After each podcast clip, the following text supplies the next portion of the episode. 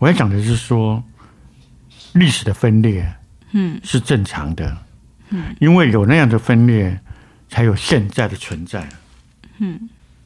我们从历史主义去看的话，或者是从马克思主义去看历史的话，我们觉得它是不正常的。我们觉得它是后殖民的问题，嗯，跟现在在讲那个香港的反送中的一样，嗯，是后殖民的问题，嗯。然后后殖民问题就想到说，因为学校的历史教科书是。不教这些东西是怎样怎样这样，然后你就可以看到台湾也是这样的问题。嗯，那可是大家一方面要求我们要有正确的认识，所谓正确的认识历史，那一方面我们又肯定这个历史的分裂是正常的。嗯，因为历史的分裂才会让我们有当下的一种存在的正当性嘛。嗯，一种一种哎，看到自己的存在。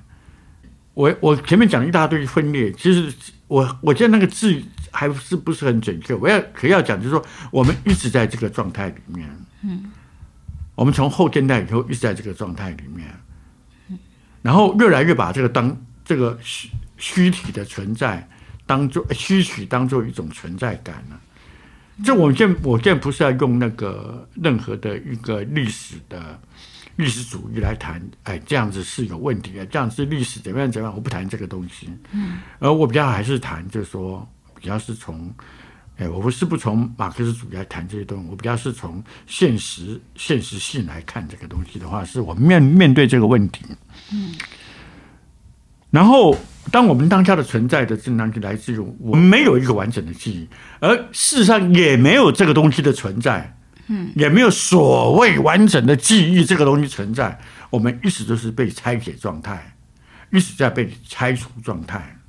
也就是，可是很奇怪，我们在这个状态，我们还不习惯有一种没有勇气在面对分裂。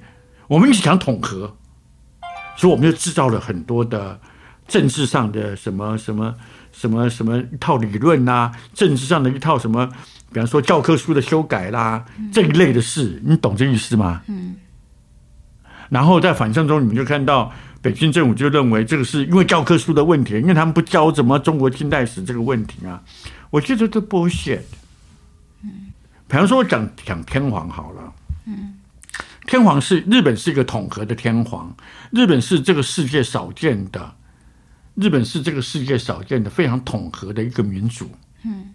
他们的一致性是非常少见的，你知道为什么？因为他们有个，他们有个天皇，天皇产生的日本的文化，日本文化，你们把天皇拿走的时候，日本的文化摇摇欲坠。好，看起来大家大家觉得日本好像很统，呃，那个民主性很统合，就所谓的很团结，很什么意思？可他可是这种统合造成的分裂是男女差别很大。不是最近发生一个新闻，就是说女性的被骚扰，有个主播被新女主播被骚扰，然后后来打官司告他告赢了，哇，整个全日本都在那个谈这件事，因为那是不可能告赢的，你被你被男人骚扰，那是什么？他没强奸你，他摸摸你屁股而已啊，你懂这意思吗？可是日本是多么现代化的一个国家。他们他们的现代化是多么的有一个品味，有 sense，你懂吗？因为他们有天皇，天皇让他们这种虚构的存在，他们相信这种虚构的存在，他们看不到分裂。因此，我要讲的是，所谓完整是不存在的，拆解才是正常的。这跟我以前完全不一样。可是我找不到一个比现在后现代更好的字眼来讲，可是我也不相信这是后现代。嗯，我更要相信的这是一个科技时代、后科技时代、AI 时代吧。嗯，人就是要面对这个问题啊。嗯，而下一代我们已经看到这些问题都出来，我们不要马上说他们好或者他们不好。嗯，因为人类下一步是什么，是祸是福都不知道。所以当。你把这些分裂的东西，你要串联起来，构成一个记忆的历史、历史的记忆的时候，它里面要生产出一个能量、记忆力的一种能量。嗯，你既不是我把它串联起来就形成记忆了。它的能量有多少？它的能量是真实的还是虚构的？那个 energy 没有能量的话，我没办法讲出以上哒哒哒哒哒哒讲你的作品讲到现在。而偏偏你给我看一个表面上看的是统合的、完整的，就跟皮肤一样，非常啊，我反而不相信。嗯，我好像没有没有那种串联的能力，你懂吗？嗯，所以我觉得在艺术上面，在当代艺术上面，其实这点是很重要的。只是说，你脱离了这东西，你回到一种把观念讲得很神圣，把观念讲不是很深，把观念讲到一个很很完全就是官能化的东西的话，那那就少了一个搞少了一个执行记忆的执行记忆的机器嘛，身体。所以，我们看见很多当代艺术有这个问题，他有这个问题，都很虚的，还真的是虚。但我觉得这，因为你你之前一直说那个皮肤是平滑的这件事，可是整体性跟它的没有没有缝隙这件事情，把。它构成了一个呃，有点像是一个虚体或是一个虚的一个世界，但是，但是对我的身体的真实状况来说，我的皮肤不是不是平滑的，就是因为就是嗯，反正反正因为我有，我也不现在还不确定是为什么，就是是皮肤敏感还是什么。什么事情？嗯、就是他不管怎么样，嗯嗯、他就是一直不会好。嗯、就是嗯嗯嗯嗯，这讲得很好啊。那个东西就是一直，就是就就个人的实际状况来说，他其实一直一直困扰着我。就是我要怎么去，他也不会真的是造成很多生活上的不便，但是就是会会让你不得不去意识到他是是这样子的。他永远会有一些，他永远会有新的新的伤口，或者是呃，会有新的一些一些裂口在在那里，因为它痒的时候，你就会想要去抓它，然后它就会不断的不断的发作，这样子。嗯、对。当你当你讲到身皮肤的不平滑，我们每一个人的皮肤。平滑不平滑，都不是因为它长得是没有障碍物，然后都可以顺过去，然后就叫平滑。因为，因为每个人的记忆不同，所以他对他对触感，他触对触感，通过触感导引出他的记忆。是也是不同，也就是照讲，皮肤是平滑，因为平滑而构成了一个世界，所以这个世界就是一个 eros 的世界，因为是这个世界是 eros 的世界，所以他觉得这是一切都美好的，啊，一切都是美好的。可是当世界不平滑的时候，不呃，皮肤不平滑的时候的，不是来自于它长得坑坑巴巴啊。那甚至坑坑巴巴，就好像非洲或者少数民族，稍微说他们都会都会让刺青还是什么，让身体皮肤会有那个会突出的。嗯，啊，突出对他们来讲，那是一种 eros，因为摸起来会会有感觉的。嗯，你懂吗？嗯，因为你突出，所以他会感觉。嗯。我们身体的突出物，不管是器官什么，它是感觉都比较敏感一点的。嗯，那所以他那个，我的意思要讲的就是说，触感是跟他的记忆有关系的。也就是说，你自己，哎，你用痒这个东西来形容也是很很准确的。嗯，因为痒的时候你看不出它到底哪里，因为我们常常在听人讲说这边抓一抓有没有？嗯，其实也不是蚊子，也不是什么。嗯。有没有借用这样的一个感觉？我们的形容，就是说，当我们在面对一个自以为是一个统合的事，统合的一个平面的时候，一个一个一个滑滑动的平面的时候，一个滑动的平面的时候，我们以为滑动这个东西，滑动这个东西，因为它舒服嘛，嗯，它又变成了一个我们对身体的存在感，嗯。我们对身体的一种想象，就是说它是这样子的，嗯，哎，那这样会常常让我们对对这个这个养这件事情呢，就疏忽掉了，嗯，因为它最高准则就是这个养这件事情，嗯，那所以你刚刚讲到养这个事情，就是说，当你的记忆出来的时候，它开始养了，嗯，所以那个那个那个那个他开始痒的时候。他的触感不是摸过去，他的触感是有点暴力，嗯，要骚动、暴力，用指甲，嗯，嗯，这是什么？哪个作品？这宫殿山谷岛屿和他们的月球之旅。对，嗯，我记得你很你在你的作品里面想用一种浮影，嗯，浮影蝶影吗？还是浮云，我我比较讲的是浮云，嗯，比方他起码会在山上啊，哦、会在海上那样、嗯、那一类的，嗯，而且不只是这部电影，嗯，嗯。新的那个也有，对，我觉得你这些都是一个更深层的记忆的表现，深层，嗯，而且这种深层的记忆常常是一种一种无法无以名状的，它是没有名字的，就无法被命名的。嗯，无法被命名的那个记忆，于是它就形成一种 image，嗯，或者形成一种符号，嗯而已。哎，符号是没办法被命名的，它就是符号。你很多的，比方说，包括那个蓝十字星里面，嗯，你也用了一种不真实的一个动画的一个状态，有没有？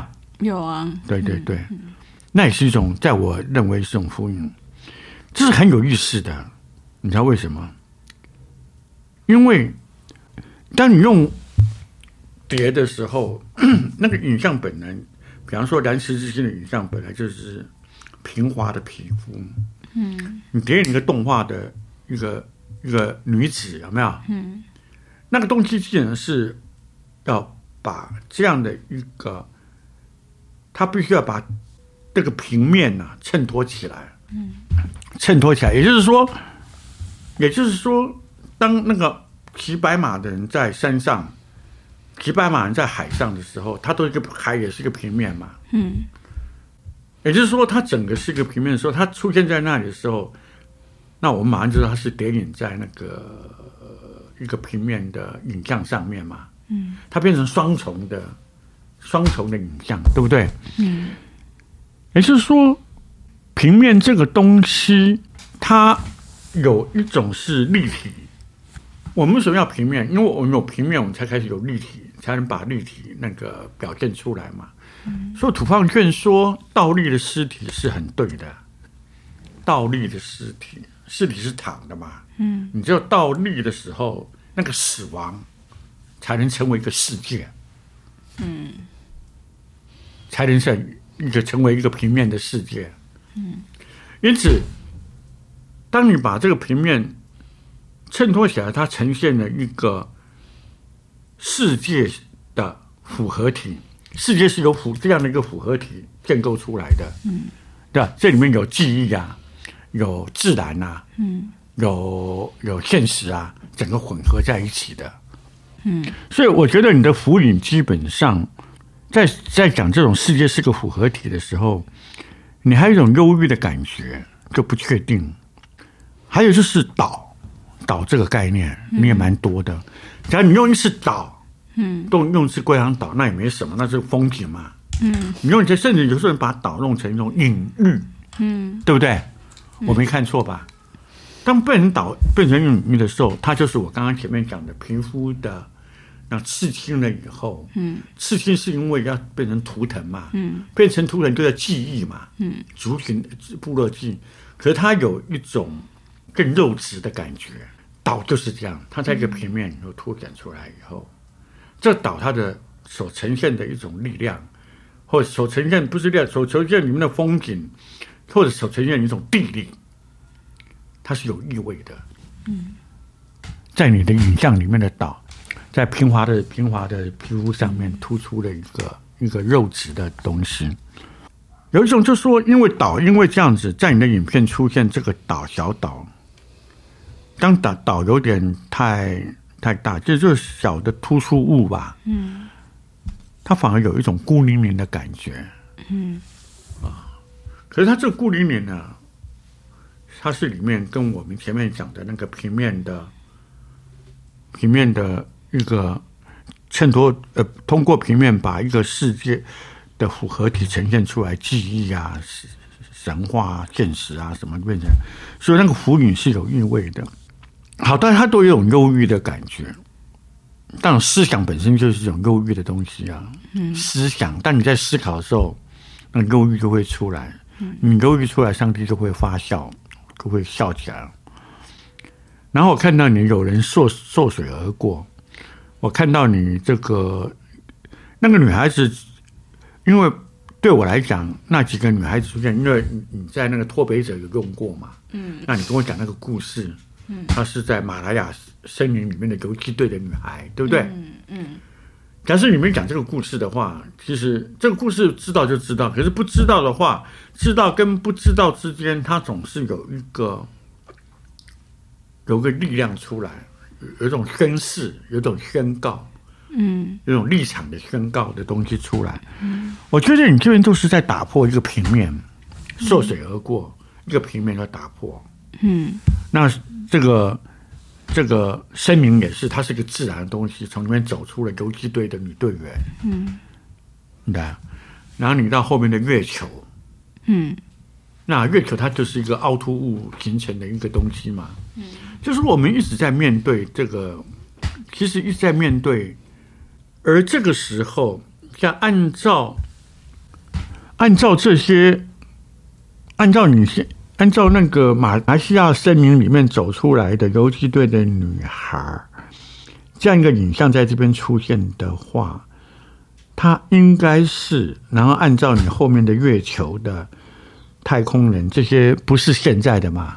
嗯，不是嫦嫦娥二号什么？看出来是一个六零年代的东西嘛？